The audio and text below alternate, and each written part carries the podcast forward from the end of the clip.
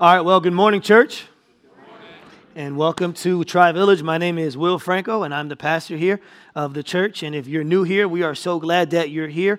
I would love to get a chance to connect with you before you leave. I usually stand over by the steps, and so uh, if you want to connect with me, I would love to connect with you. Now, this morning, uh, if you are if you are new here, uh, you have come on a great Sunday uh, because we are addressing a very interesting subject. We are in the middle of a series entitled "Marriage, Singleness, in parenting. And so in this series, we are going to be addressing marriage, singleness, and parenting, hence, hence the title.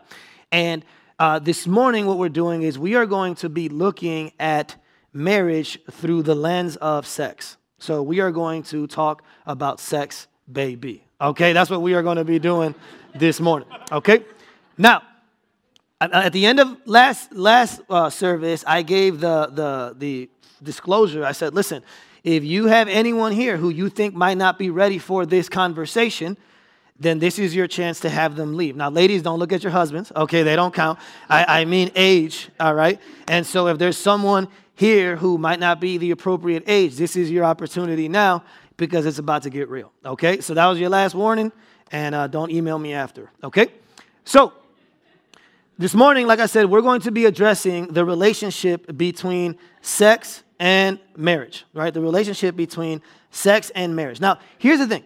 Here's the thing about the relationship between sex and marriage. One of the questions that some of you might be asking is why are we talking about this in church? Like, what, why are you bringing up such a controversial subject? Like, you're, we're not supposed to talk about sex in church. That's not, that's not appropriate. You shouldn't go there, right? And you might be thinking, oh, the reason why you're bringing it up is because you want to be the young, hip, controversial pastor who brings up the things that make people giggle. You want to be that guy, right? But actually, it's the furthest thing from the truth.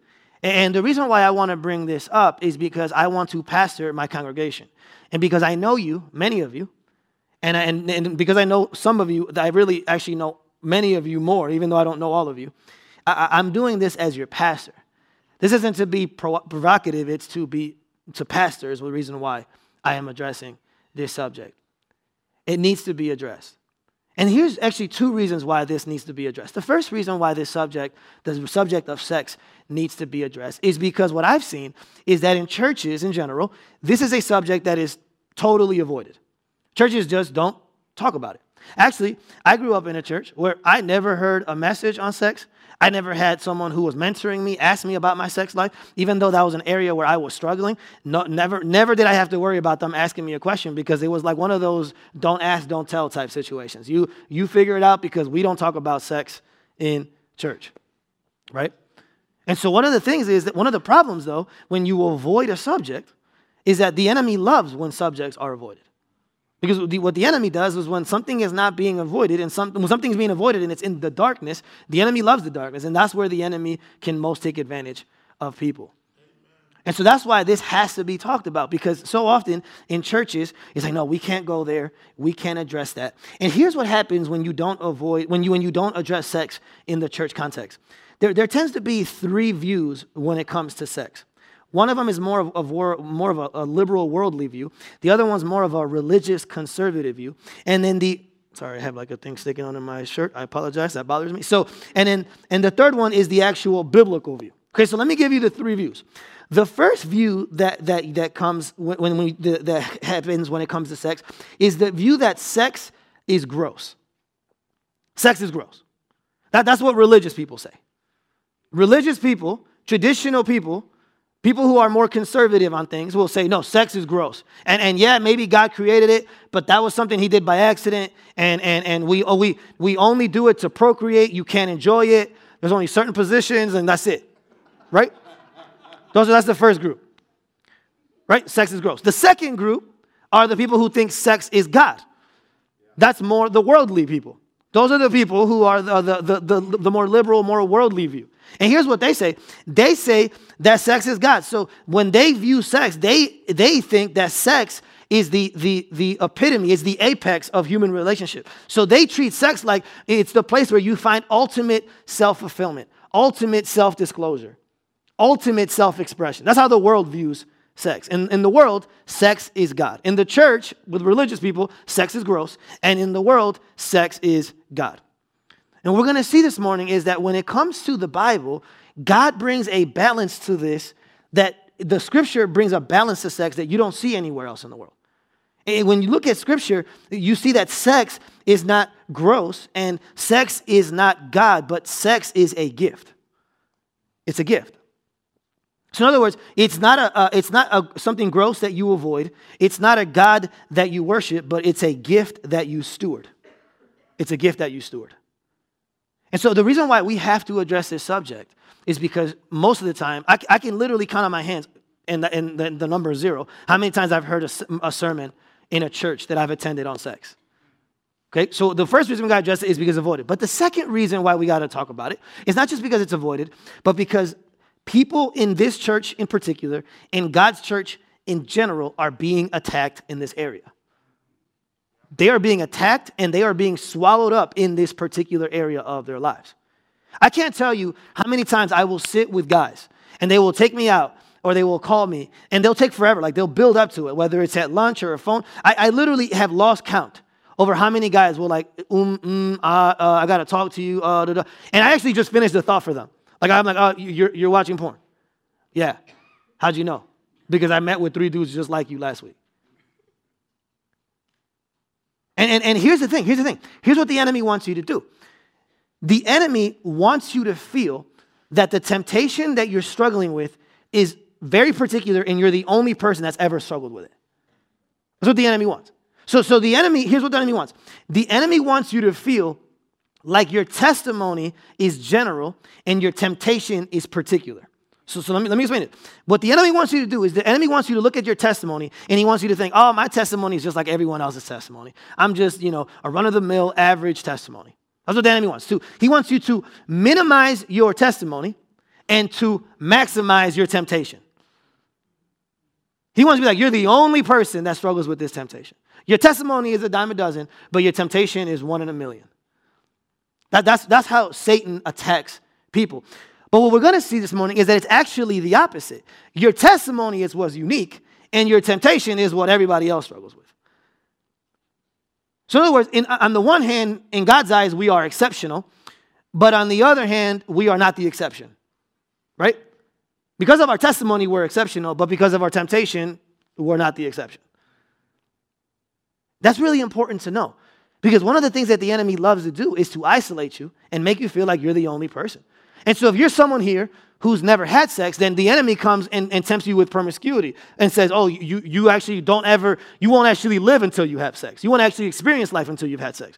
And then if you're someone who has had sex outside of marriage, then the enemy shows up and he, he makes you feel bad with purity. Like, oh, look at you. Of course you did that. So the ones who, he's been, who have been pure, he attacks with, with promiscuity. And the ones who have, have been promiscuous, he attacks with purity.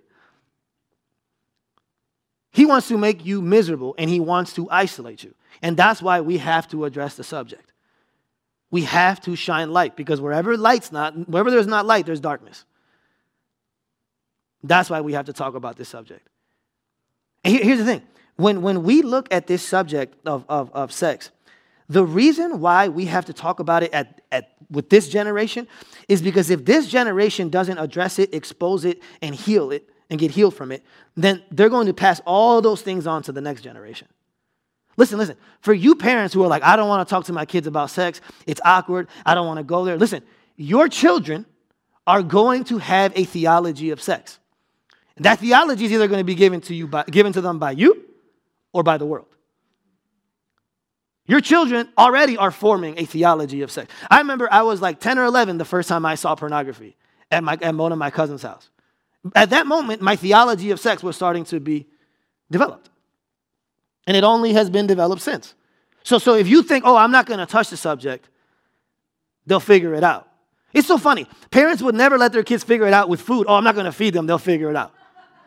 Right? Or I'm not going to send them to school, they'll figure it out. No. But if you wouldn't do it with their food and you wouldn't do it with their education, then how dare you do it with their sexuality? That's the problem. And that's why this issue needs to be addressed. And that's why, not only as parents, if you haven't had, the, let's say you have a teenager or someone who's dating or someone who's engaged in your family as a child, as a, a child in one of those roles, not only do you have, not only should you be having a talk with them, I don't think that's even the right way. You should be having a conversation with them. You, you can't talk about sexuality in a 15 minute, awkward, no eye contact conversation. Right? You can't do it. You, it has to be a conversation. Not a, a 40, not a 15 minute one, but a, a 10 year conversation. And every time they enter a new season, there are new conversations that happen. And you have to be vulnerable with your children. If you struggle sexually, tell your children you struggle sexually. It's not fair for you to keep that to yourself and then say, oh, yeah, figure it out. I remember when I was in high school, I was struggling. I, I, had, I had a lot of sexual experience before I met my wife. And then I, because of that, I had just become a Christian. I brought that into our relationship and we struggled sexually too. And my mentor, I found out years later that he had struggled sexually when he was dating, but he never asked me about it. So I was alone dealing with this thing, and he was too scared to bring it up. That's what the enemy loves. And that's why we have to talk about this issue. Okay? So, now that we know why we have to address it, here's what we're going to do. We're, we're going to, uh, the, our passage this morning is coming from Hebrews chapter 13, verse 4. So if you have your Bibles, I want you to turn to Hebrews chapter 13, verse 4. We're only looking at one verse this morning. And in Hebrews chapter 13, verse 4, we are given a theology of sex. A theology of sex. So I'm going to read it. And then after I read it, I'm going to give us the, the outline. So here's what it says in Hebrews 13, verse 4. If you're with me, say amen. amen. It says, Marriage should be honored by all, and the marriage bed kept pure. For God will judge the adulterer and all the sexually immoral. It's the word of the Lord. Now, here's what we're going to do this morning. We're going to look at this passage, this verse, under three headings. We're going to look at the standard, then we are going to look at the struggle, and then we're going to conclude by looking at the solution. The standard, the struggle, the solution. So let's begin by looking at the standard. In verse 4, right at the beginning of verse 4, the author of Hebrews gives us a very clear standard. Look what he says. He says, marriage should be what? Honored by all. So he gives us a very, very clear, distinct standard. Marriage should be honored by all. Now, before I get into what all this means, this, this comment, this statement that he makes, this, this, this command, essentially, it's a command. it's a very controversial comment, uh, command today, but you would think that, oh, well, back then it wasn't that controversial. But actually, it was just as controversial back then as it is today. And here's why. Because in those days, marriage was just as broken back then as it is today, but for totally different reasons. Actually, no, they're pretty similar reasons. So, so here's what would happen. In the Greco Roman world 2,000 years ago, when this passage was initially, initially written, here, here's how marriage was viewed women were viewed as property. And that's, that's, that's like probably the best they were viewed. Many times they were viewed even worse than that. But women were commodities, women were property. That's all they were. And so here's what marriage would look like back then. Back then, there was no such thing as a single adult. If you were a single adult, either you were a eunuch or you were a prostitute. There was no such thing as an adult that was not married. You had to be married. And many times you were married very, uh, very early in your, teen, in your teen years. Okay? Now, here's what's so contradictory about this world, though. What they would do is, is they would have the women would have to remain sexually pure up until marriage. And then once they were married, the woman had to remain faithful to their husband. It was required by law. But the man, on the other hand, because he wasn't the commodity, he wasn't the property, he was the owner, the man, on the other hand, could sleep with essentially whoever he wanted. He can sleep with any prostitute, and the wife couldn't say anything, and he can sleep with any slave that he owned in the house. The only people that men in those days could not sleep with was the wives of other men. That's it. But if that woman was a prostitute or their property, they can have sex with them. And the woman could not say anything, and the woman could not divorce them. Okay? So this was a very, very messed up culture when it came to marriage. So even though there was a bigger percentage of married people, because everyone needed to be married if you were an adult, even though there was a greater percentage of married people back then, the view of marriage was very, very low. And so when the author of Hebrews says marriage should be honored by all, not only is it controversial today, but it was even controversial back then. Because now all the men are like, wait, wait, wait, wait. So I can't cheat anymore? Wait, wait, I can't just do whatever I want? And here's what's funny about our culture, right? Our culture, we're like all the men today with the Me Too movement. No, women, women aren't commodities, and we gotta respect women, and women are, are awesome, and we gotta, right? And amen. That's the truth. The problem is those same guys then turn around and watch pornography when they're by themselves. At least they had the at least they had the dignity to do it publicly. See, they treated women like property and commodities, but at least they were they had the integrity to be honest about it. Our culture, we put hashtag me too on everything, and then we watch porn every night. See, so that, that's what's happening here. You see that, that what he's bringing up here is very important that, that marriage, not only should marriage be honored, but then he talks about being honored by all. Now, now before I jump into this, let me, let me give you what the word honored means. The word honored in Greek, it means to treat something as valuable. It means to see something as highly esteemed. It means to see something of, of, of high cost. It's something, treat something like if it's high, very costly and very dear. Okay, that's what the word honored there means. It's not an emotion, it's a decision. See, because we live in a culture that's all about emotions and how I feel and how it feels. No, it doesn't matter how you feel. It's, it's not an emotion, it's a command, it's a decision. It's an act of the will, not an act of the heart. Okay? Honored by all. Now, here's the thing about our culture, and we talked about this last week. Our culture has a very weird view when it comes to marriage. And, and it has nothing to do with honoring it. Our culture does not honor marriage. There are two extremes when it comes to our culture. And so, for those of you who were here last week, this will be a little bit repetitive, but I think it's important to restate. We saw how marriage was viewed back then, but here's how marriage is viewed in our culture. On the one hand, our culture idolizes marriage and puts it in a place where it shouldn't be. And on the other hand, it ignores marriage and puts it in another place down there where it shouldn't be. So it puts it too high or it puts it too low. Here's how our culture puts marriage too high. One of the things that has been happening in the past 30 years in America with the LGBTQ community is that they desperately want marriage. And the reason why they want marriage is because they're convinced that marriage is going to bring them the contentment and the fulfillment and the satisfaction that they've been looking for. And so, in other words, they're putting marriage in a place where marriage is not supposed to be. And all they got to do is be married for three minutes, and they'll find out that marriage can't do that. They'll get it, and they'll be like, wow, it's not what I thought it was. So, on the one hand, our culture idolizes marriage. But then on the other hand, our culture ignores and devalues it. Because what we said last week is that almost every show you watch, almost every movie you watch, whenever there's a married couple portrayed, it's almost always portrayed the same way. The, the, the, the marriage is going horribly, it is super boring, the sex is, is, is like plain and, or, or non existent. And then the husband is almost always portrayed as an idiot, a buffoon, and a, and a, and a guy that can't even put a sentence together. And then the wife is, is, put, is portrayed as superior, smart, and discontent with the man. Almost every, every show you'll see or movie you'll see is what Hollywood does, right? And the only people that they celebrate, the only people that they make heroes are the people who are having sex outside of marriage, are the people who are single and are sleeping around. Those are the people you want to be like. So our culture, at the very same time, idolizes marriage and puts it in a place where it shouldn't be. And, at, and, and, simultaneously, they, they ignore it and put it in another place where it shouldn't be. So it's either too high or too low, the view of marriage. And what we need to see is that we, listen, our culture, marriage went from, it went back, at least, at least the, the point of scripture is that marry, marriage should be a conclusion for many people. It shouldn't be just something you do as an option, but for many people, God calls them to marriage.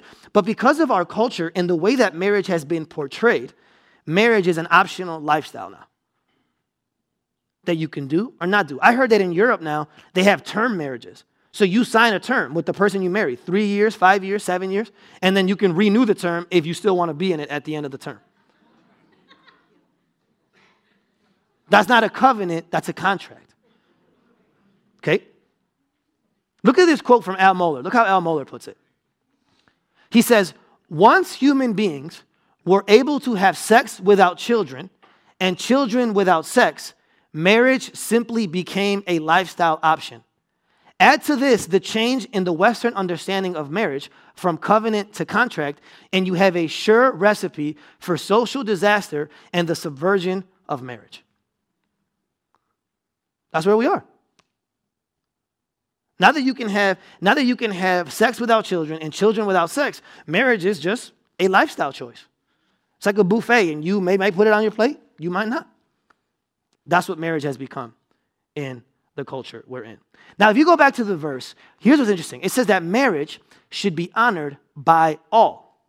So, by, by, by all. And you know what all means in Greek, right? It means all. so, so here's what this means it means that you should be, how do I put this? You should be honoring marriage whether you are married or not. This is a command to married and single people. So the question is, what does it look like for a married person to honor marriage? And what does it look like for a single person to honor marriage? That's a, I'm glad you asked. Let me tell you, okay? Here's how a married person, in light of this passage, is called to honor marriage.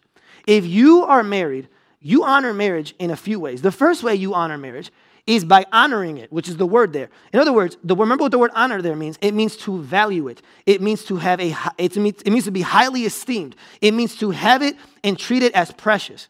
So, so the first way that you honor marriage, if you're married, is by treating it as the second most important relationship you're in. Because the first most important relationship is your one with God. And what we said last week is that God completes you, your spouse complements you, right? A lot of times we get that flipped, but it's not. God is the only one that can complete us, and that's why some people can be called to singleness and be totally content, right? But we can be complemented by our spouse. And one of the ways you honor is by valuing, by uh, uh, having a high esteem, and by treating your marriage as precious. Another way that you honor your marriage if you're married is by having your spouse, listen to this, be your standard of beauty. I'm gonna go ahead and say that again, okay? The way you honor your spouse when you are married is by having them be your standard of beauty. So here's what I mean. Your, if your spouse is 26, then your standard of beauty is a 26 year old. If your spouse in 20 years has gained weight and has wrinkles, then you like chubby gray haired people with wrinkles.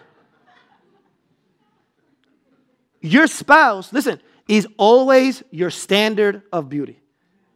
From when you married her or when you married him until the day one of you goes. That is your standard of beauty. And not just your standard of beauty, it's your standard of person, for personality.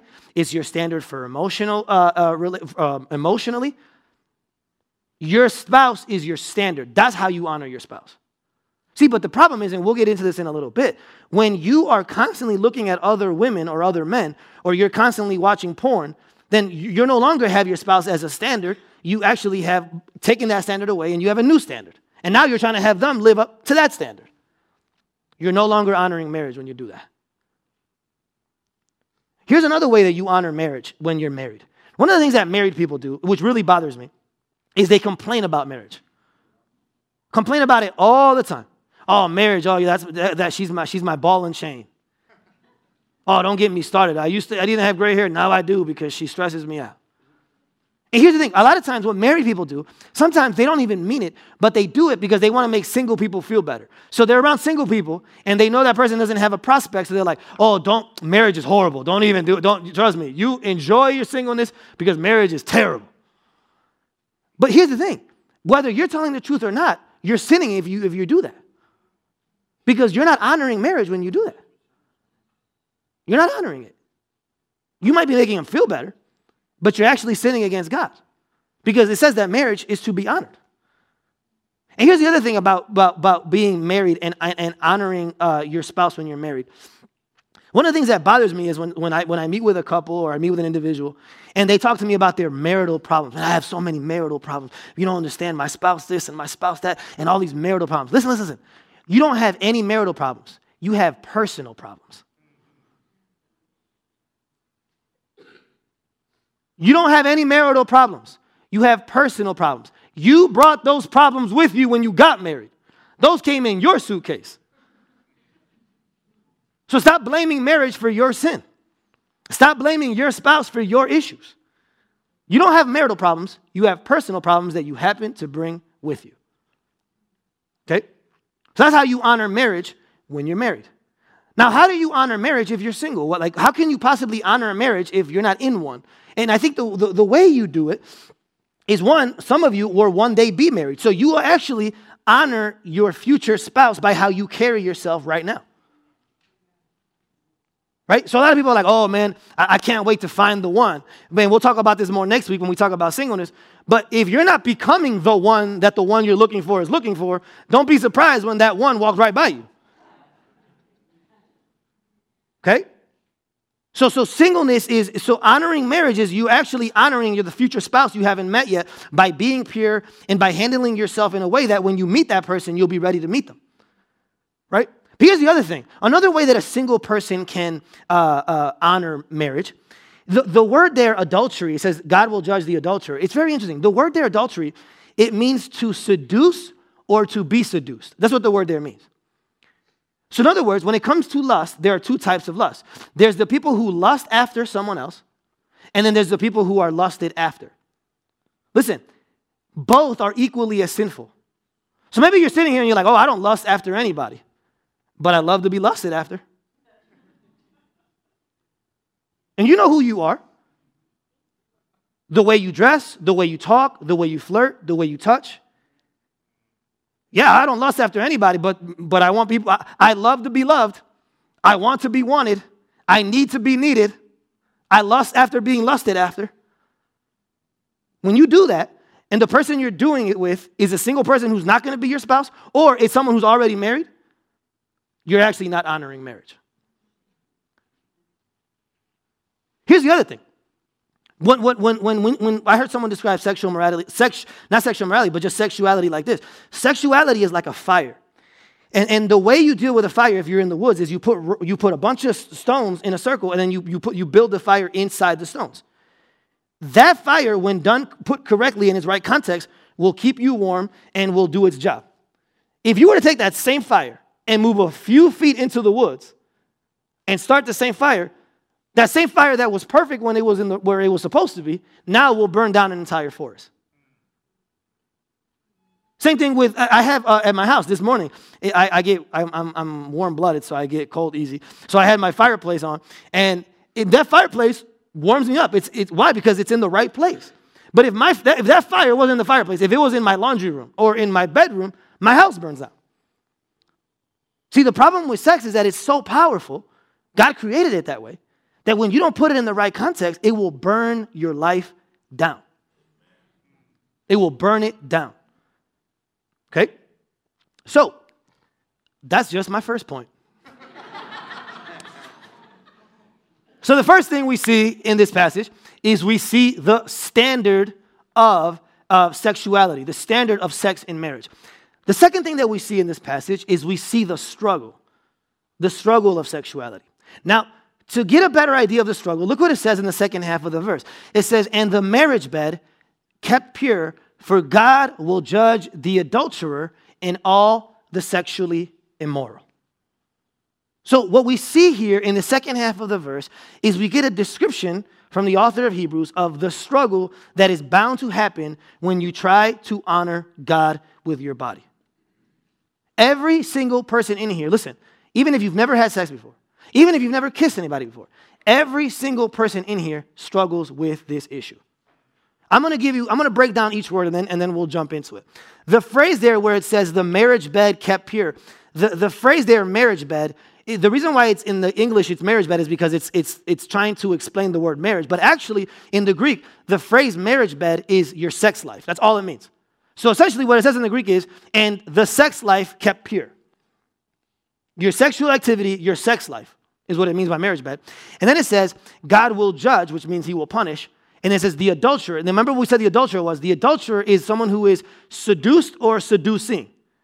Then he says all the sexually immoral. Now, sexually immoral, that, that word in Greek is, is actually one word, even though it's two words here. The word in Greek is porneia, which is where we get pornography from. Okay, now here's what's interesting about the word sexually, sexual immorality in, in the Bible. Sexual morality is kind of like the junk drawer for everything else. So, whenever you're in a relationship with someone and you're like, oh, the Bible doesn't talk about oral sex, sexual morality. The Bible doesn't talk about first base, third base. That's the drawer where everything goes. And here's the thing some of you are like, well, how do I know how far is too far? How do I know if I'm sinning against God? What, what, what how can I possibly know it, it, what, the, what the lines are? Well, here's what, what, a, what a friend of mine did once. I had a, a friend of mine who was a pastor And one day he had this, this, this kid in his youth group come up to him, and the kid in the youth group was like, I don't think it's sinful to masturbate. And he's like, I don't care what you say. I don't think it's sinful. And he's like, oh, okay. He's like, well, how do you, well, how do you mean? Like, he's like, well, I don't think about anything when I'm doing it. He's like, well, I highly doubt that.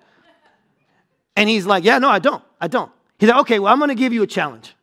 This is interesting. He says, I want you to go home tonight and I want you to masturbate. And the kid's like, well, well, you can't say that. So already you're seeing there's some guilt involved. Then he says, I want you to do it and think about Jesus when you're doing it. And he's like, bro, that's gross, man. I can't do that. I can't think about Jesus when I'm masturbating. He's like, that probably means you shouldn't do it then. That's the perfect line. See, I, I don't, I'm not trying to be legalistic up here, guys. Whatever relationship you're in, if you and your girl or, or you and your boy are ever trying to decide what the line is, if you can't thank Jesus for what you're doing when you're doing it, you should stop doing it. That's the line. Okay? And the same goes with pornography, and the same goes with every other sin. If you can't thank God for it, then let your conscience tell you what's right and what's not right. Okay? So, you, what you have here is you have God shows up and he gives us the, the, the he, he describes to us through the author of Hebrews the struggle that all of us have. And some of you are thinking, well, I'm single. I can't be an adulterer. I'm single. Well, here's the thing Jesus in, in the Sermon on the Mount says that if you even have a thought of someone who's not your wife sexually, you've already committed adultery. So you are an adulterer. Congratulations. Every single person in here falls under this problem. Every single person in here wrestles with this struggle. All of us. Okay? And the reason why I want to make that clear is because later on, when we get to, this, to the solution, it'll mean more when we all understand we have the problem. Okay? So, he's talking to us about the struggle. Now, what I want you to see here is, and it's kind of implied here, but last week when we looked at Genesis, it wasn't implied, it was clear. The person who created sex was God. Now, think about that. Think about that. There was a time in human history, there was a time in history where sex did not exist. And the person who thought about it, the person who created it, was God. And listen, when Adam and Eve started being intimate, God wasn't like, oh my gosh, what are you doing? I didn't create you for that. Get away from her. he didn't do it because he created it. It was his idea. He made it. And so that's why when you look at sex as gross, what you're actually doing is you're spitting on God's plan and what He created. You have no right to call it gross because He made it a gift. God came up with sex, not you, not me, not Howard Stern. God did. It's His idea. And since it's His idea, guess what? He's the one that sets the parameters for it. Okay? Now, now let me let me let me illustrate it to you like this. When you go to Walmart or IKEA or any sort like that and you buy a piece of furniture, right? You bring that piece of furniture home, and almost always there's a manual that comes with it. Now, if you start having issues with the product, what you do is you look at the manual and there's a number, right? But here's what's interesting about the number the number is never for the realtor, the realtor who just, uh, the, the retailer who just bought it for you. It's not for the retailer who just bought it for you. The number is a number to who? The manufacturer. If there's an issue with the product, you don't call the, the, the, the, person who just sold it to you, the retailer, you call the manufacturer. Here's what a lot of us do with sex we take sex, we take it out of its context, because it's supposed to be, the fire is supposed to be within this, these parameters. We take it out of its context, we take it over here where it's not supposed to be. We use it and it doesn't work because that's not what it was meant to do. And then what we do is, instead of calling the manufacturer, we go back to the return line. We go back to the return line to the realtor and give it back and give me another one. We do it again and again. It didn't work having sex with this guy, so I'm going to have sex with another guy. Instead of calling the manufacturer, the one who created it, the one who has a plan for it, you go back to the return line and keep giving it back again and again and again and again. That's why this is a struggle. That's why this struggle, not only is it dangerous, but it can destroy not only individuals, but marriages. Here's what's crazy about, here's what's crazy about this, this issue. What we tend to do is we tend to treat our bodies, and this is what our culture says. Our culture tells you there is such a thing as safe sex. And what is safe sex in the culture? Safe sex is that you don't get an STD and you don't get someone pregnant. But actually, there, that, that, that phrase is an oxymoron. It's, it's actually a paradox. You can't have safe sex. Even if someone doesn't get an STD, even if someone doesn't get pregnant, because sex always has consequences. Your culture does, the culture doesn't want you to think it does. But sex always has consequences. Here's how messed up our culture is. On the one hand, they'll tell you, hey, you can have sex with no strings attached. That's one value they have. And then shows like The Bachelor are famous because they everyone's desperately looking for their one true love and live happily ever after. When sex is removed from the context of marriage, there is no happily ever after. And so the culture is telling two narratives at the same time, and they don't connect. They're actually going in totally different directions. But they want both things at the same time. I want to have sex with anybody, however I want, and you can't judge me, but I also want to find the person that's going to love me and accept me for who I am. It, it doesn't work that way. Here's how messed up our culture is. Our culture, with all the stuff with the Me Too movement, and, and, and I think the Me Too movement is great, rightly so. Sexual harassment of women is wrong, and I think is right, right? But here's what's funny about our culture. All, all, our culture is all about Me Too and, and, and protecting women, and women are not commodities, they're not property, they are people, we need to respect them. And then when Hugh Hefner dies, we do a sad tribute for his life. A man who made his living off making women commodities and properties. So you'll put hashtag me too one day and then RIP Hugh the next day. That's how inconsistent our culture is. That's how bad the issue is. So, so it's funny because the, the world says sex is how you will be liberated. And actually, when you get to the end of that road, you have everything but liberation. You have slavery, you have regret, you have shame. That's how dangerous and, and important this conversation is. We have to discuss this. Because if, you, if, if the Bible doesn't give you a theology of sex, you will go find one yourself. That's why this is so important. Now, I have my notes up here because I wanted to make sure I didn't miss anything. So let me, let me check to see where I'm at. Here's, here's another thing I want to talk to you about compatibility for a second. Did you know that you are much more likely to be compatible with someone sexually than you are with them relationally? So let me put this. If you look at the amount of people that you are compatible with sexually, that number is much bigger than the people you are compatible with relationally. Okay? So, the problem with our culture is, though, Sex happens so quickly in the relationship that once sex gets involved, you no longer can have an objective view of the relationship. Because sex is too strong. And so skews your view of the relationship, and you actually think things that are not correct about the person. And so the people around you are like, this is not the person for you. Don't be with them. Run away. Everyone who loves you is telling you. But you can't see it because if sex is involved and sex is so powerful, you be, the Bible says that it says in 1 Corinthians chapter 6, Paul says to flee from sexual immorality. And, and think about it. There's a place in scripture where he says stand firm against the enemy. But when it comes to sex, he says to run. That's how dangerous sex is.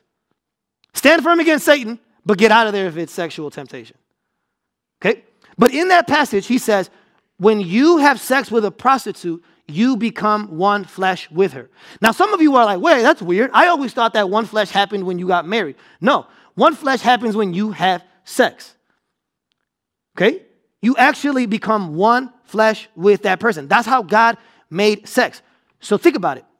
When you have sex with someone and you only want their body sexually, you actually lack integrity. Because what you're saying to the person is, I want you physically, but I don't want you legally. I don't want you emotionally. I don't want you relationally. I just want your body. It's like we said last week with the C.S. Lewis quote. He said that you know it's romantic love or not by how you treat the person after you have sex with them.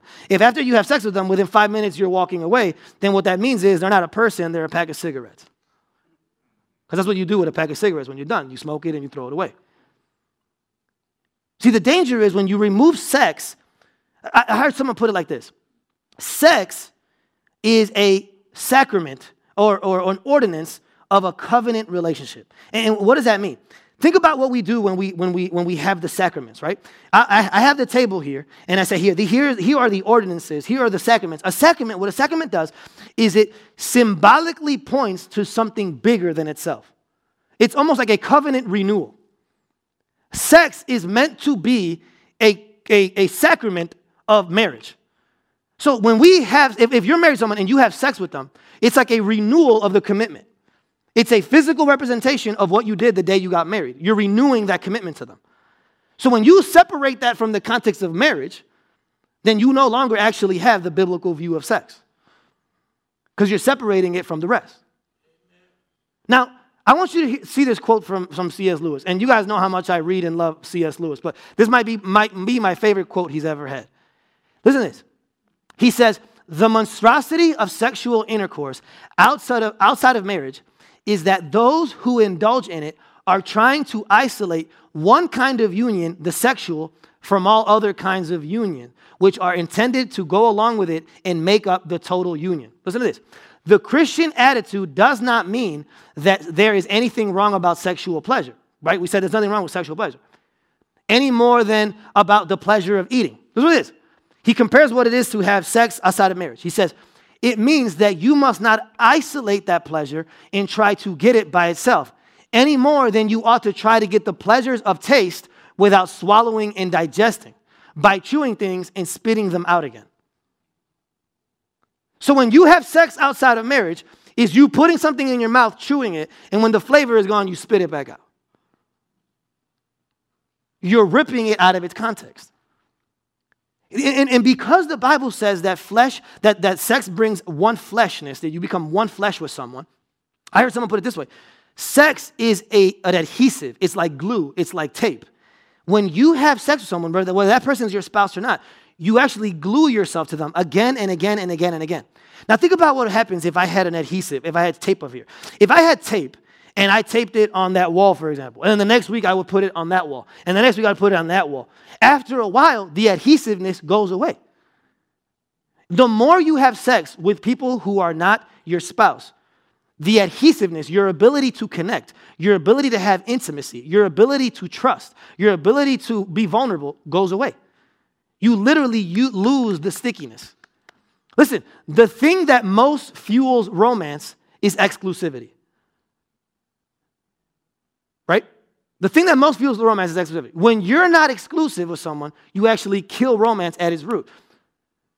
This is why I am convinced that if you're thinking about dating someone, or you're thinking about marrying someone, or if you're already married to someone and you haven't told them about their sexual past, your sexual past, you should tell them about your sexual past, like today. Here's why. Because you would expect that person to tell you if they had debt. You would expect that person to tell you if they had any relational struggles if they had any f- family abuse, right?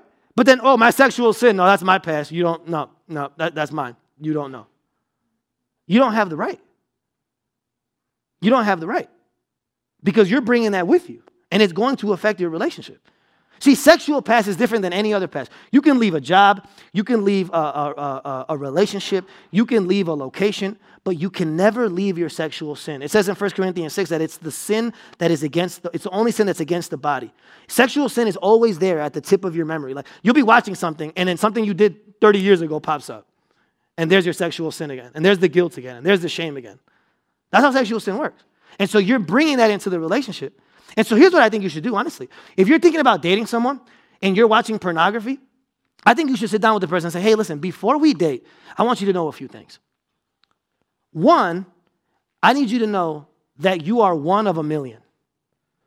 He's like, oh, no, no, sorry. You, she's like, no, no, no, sorry, honey. You mean I'm one in a million. No, no, no, no, no. I, I meant you are one of a million. Because as I'm making my decision on you sexually, I can have sex with anybody. So you're actually one of them. You're not one in a million, you're one of a million. Right? And then you tell her, oh, and by the way, since I'm addicted to pornography, uh, you're never going to satisfy my needs. I'm always going to be comparing you to other people, and I'm going to crush you under my expectations. Can we go on a date? Tell him. Tell him. If you're going to do it, tell him because it's going to destroy that relationship. And she might as well know ahead of time. Oh, and women, by the way, I, I, when my wife and I were in Moody, when we were at college, I remember there was this chapel for guys who were struggling with pornography, and then there was another chapel in the other room, and, I, and it was for women. I'm like, why would they have one for women? The room was almost as packed for women as it was for men. And so if you're a woman here, you could be just as guilty of this. It's a two way street. It's a two way street. So maybe as a woman, you won't watch pornography, but you emotionally watch shows like The Bachelor, and you try to find in that person what you would be finding in your spouse. You can emotionally cheat just as much as you can physically cheat. So, so, so, so here, let me make sure I'm good here. Uh, yeah, so last thing. So here's what happens when sex comes into the picture sex skews everything. So, like I said, no one's thinking clearly anymore. But here's what's funny here's how women try to fix it. Women try to fix it when, when sex starts becoming too much of an issue, they try to fix it by bringing the R word, the relationship word or the L word, the love word. And guys freak out. They're out. What a guy does when sex starts to skew things is they're like, well, you know how we can fix this? By having more sex. For guys, sex is like a wrench. Just keep, just keep, just keep twerking that thing. Just keep, yep, yep doesn't work. Let's sex it out. That's the issue. And the last thing I'll say before we go to the, my final point is this. I want to talk to you about pornography for a second. I read this week um, there was this, uh, this article on Time Magazine, and it's funny that the world is finally starting to admit that pornography is dangerous and destructive. Even the world is. It was, it was a, cover, a cover story in Time Magazine not too long ago about how pornography will destroy individuals and relationships. But then I read this other thing. There's a book written by two guys. It was, I think it was a, a Harvard Press book. And in the book, they talk about how the three effects that pornography has on a marriage. One of the things that they brought up that was really interesting, they said pornography is so prevalent now that it affects everyone, not just the person you're with. So, in other words, in this room right now, there's at least half of the people, maybe even more, struggling with pornography. So, the reason why pornography affects everyone, even if you're not married to someone who watches porn, is because someone has, has subjected you to their lust because of their struggle. So they say now everyone is affected by pornography, even if you're not married to someone who watches pornography.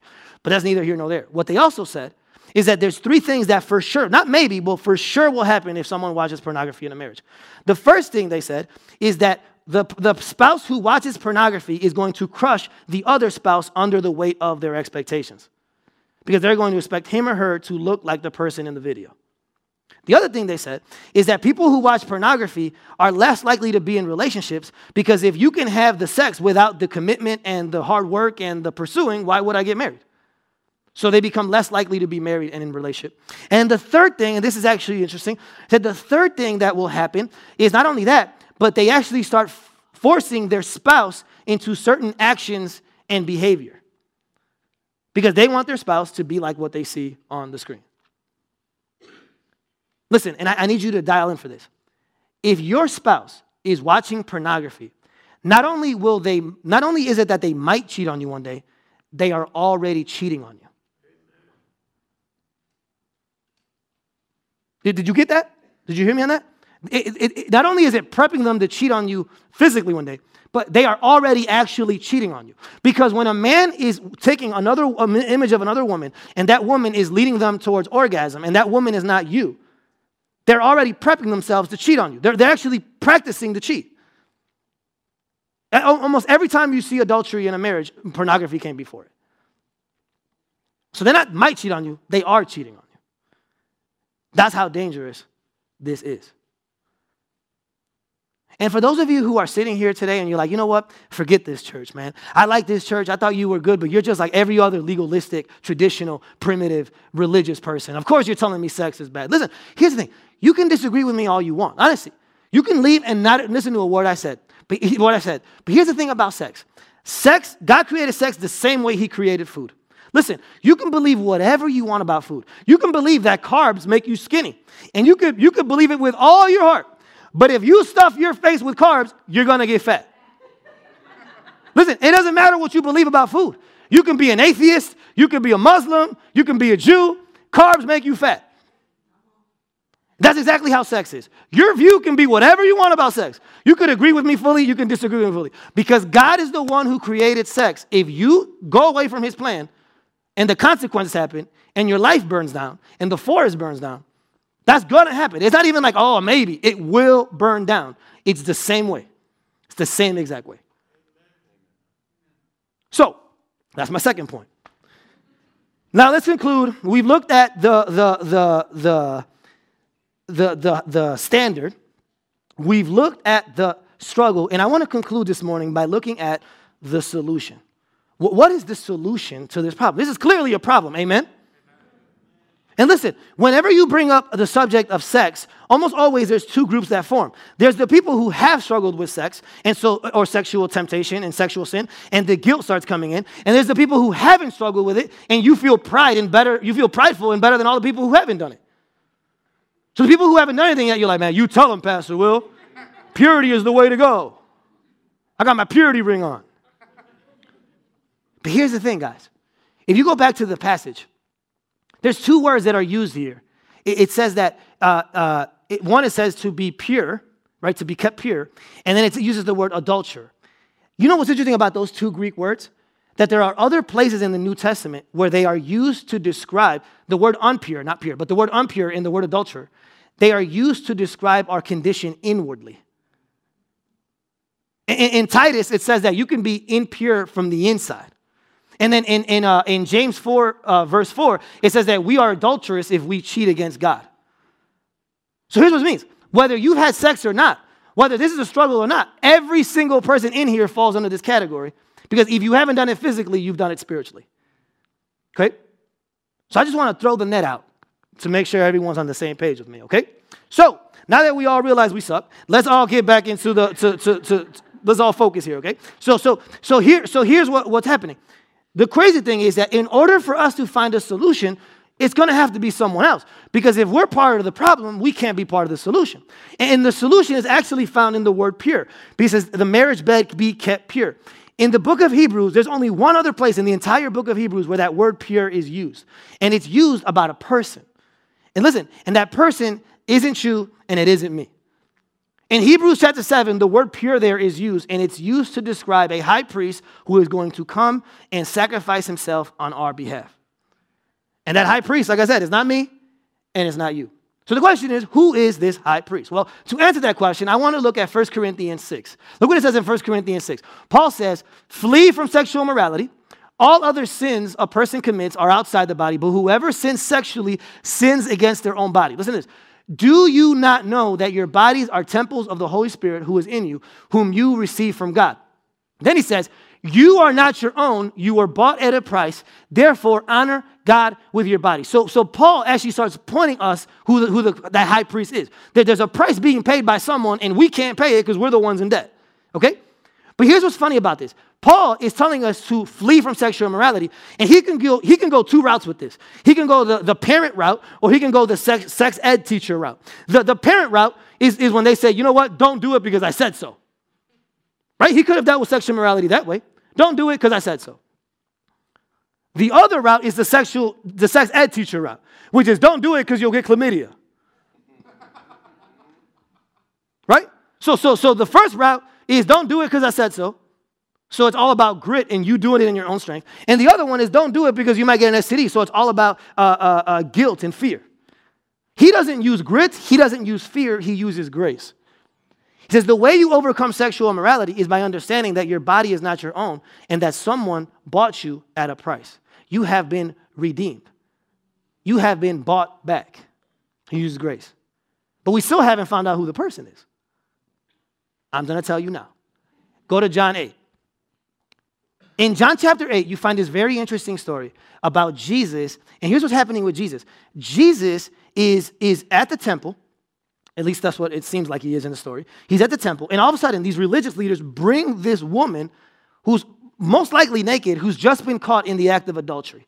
And they bring Jesus, the woman, and they say, Hey, women, Jesus, what are we going to do with this woman? Because the law says that we should kill her because she has been caught in sexual sin, right in the middle of it. So, so what are we going to do? Because you should kill her according to what Leviticus says. And so Jesus is kind of stuck in the thing. What's he going to do? Is he going to respond, respect, uh, respond like the religious people do, which is to bring the full wrath of God on her because that's what she deserves? Or is he going to respond like the worldly people who say, oh, well, sex isn't that bad, let her go because she didn't do anything wrong? He has, a, he has a, an opportunity here. Is he going to respond like the religious people who want to kill her or the liberal people who want to let her go? He does neither. Look what Jesus does. He says, Woman, where are they? Talking about the men. Has no one condemned you? No one, sir, she said. Then neither do I condemn you, Jesus declared. Go now and leave your life of sin. So Jesus does two things at the same time. At the one hand, on the one hand, he doesn't minimize her sin. He calls her out for what she did. He says, "Don't do it again." But then at the same time, he says, "Neither do I condemn you." Now, don't miss the order though. Don't miss the order. You would think if I was writing this verse, here's how I would write it. I would write it, I would say, "Go leave your life of sin, and if you do, neither will I condemn you." Right? If you obey, then I'll bless you. If you obey, then I'll accept you. If you do right, then I will accept, I'll forgive you. But that's not what Jesus says. Don't miss the order. Jesus says, Neither do I condemn you. Now go and sin no more. In other words, I have already loved you. I have already accepted you. I have already approved of you. And I'm already going to die for you. Now go and sin no more. It's a totally different motivation. He's not saying, hey, go be good and I'll forgive you. He says, no, I've forgiven you. Now go be good. I've already given you everything you needed. I am the spouse that you've been looking for. See, you see, the woman deserves to die. The woman deserves to be beaten. The woman deserves to be killed. But Jesus doesn't do it to her because he's going to do it to himself. He's going to die. He's going to be naked. He's going to be beaten. So he can give grace to her because he's going to receive the guilt. That's so important. It's such a beautiful way to deal with sexual sin. Neither do I condemn you. Now go and sin no more. It's beautiful. It's the gospel. You know, I heard a story a few years ago, and I'll finish with this.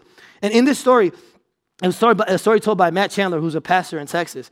He says that he was at this conference, this really legalistic Southern Baptist conference, and it was all about sexual purity. He said this old guy got up and he was preaching on sexual purity, and he was making everybody feel horrible. And one of the things he did at the beginning of the, of the thing is he had a rose, and he, he, he, he gave the rose to the first person in the row, and there was about 400 to 600 kids in the room. He's like, I want you to look at the rose, examine it, and then pass it on to the next person. Everyone's going to pass it on, pass it on, pass it on. After the end of the, at the end of the sermon, this dude thinks he, he builds up to this crescendo, and he says, Where's the rose? Can someone please show me the rose? And someone all the way in the back picks up the rose and they see it. And the rose is tattered. It is beat up because it's been handed from youth to youth to youth to youth. And he starts saying his point, the, the, the, the apex of this man's message, which was so legalistic. He says, You see that rose? That's why you can't sin sexually. Because when you sin sexually, you become just like that rose. You become dirty and beaten and downtrodden, and nobody wants you. And then look how filthy it is, and look how dirty it is, and look how broken it is. And you know what most gets me mad about that story? Jesus loves the rose. Jesus died for the rose. Jesus came for the rose. Jesus came for roses.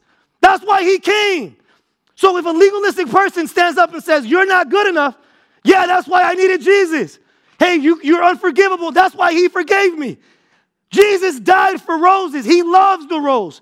He gave himself for the rose. He forgave the rose. Jesus loves the rose. That's the gospel. I don't care what you've done. I don't care where you've been. I don't care what you've done or what's been done to you. You could be the most beaten, battered, ugly, tattered rose that's ever existed. Jesus came for you. That's the gospel. So listen, even though the standard is way higher than we ever expected. And even though the struggle is way harder than we ever could have imagined, praise be to God that the solution is way more glorious than we could ever have hoped. Let's pray.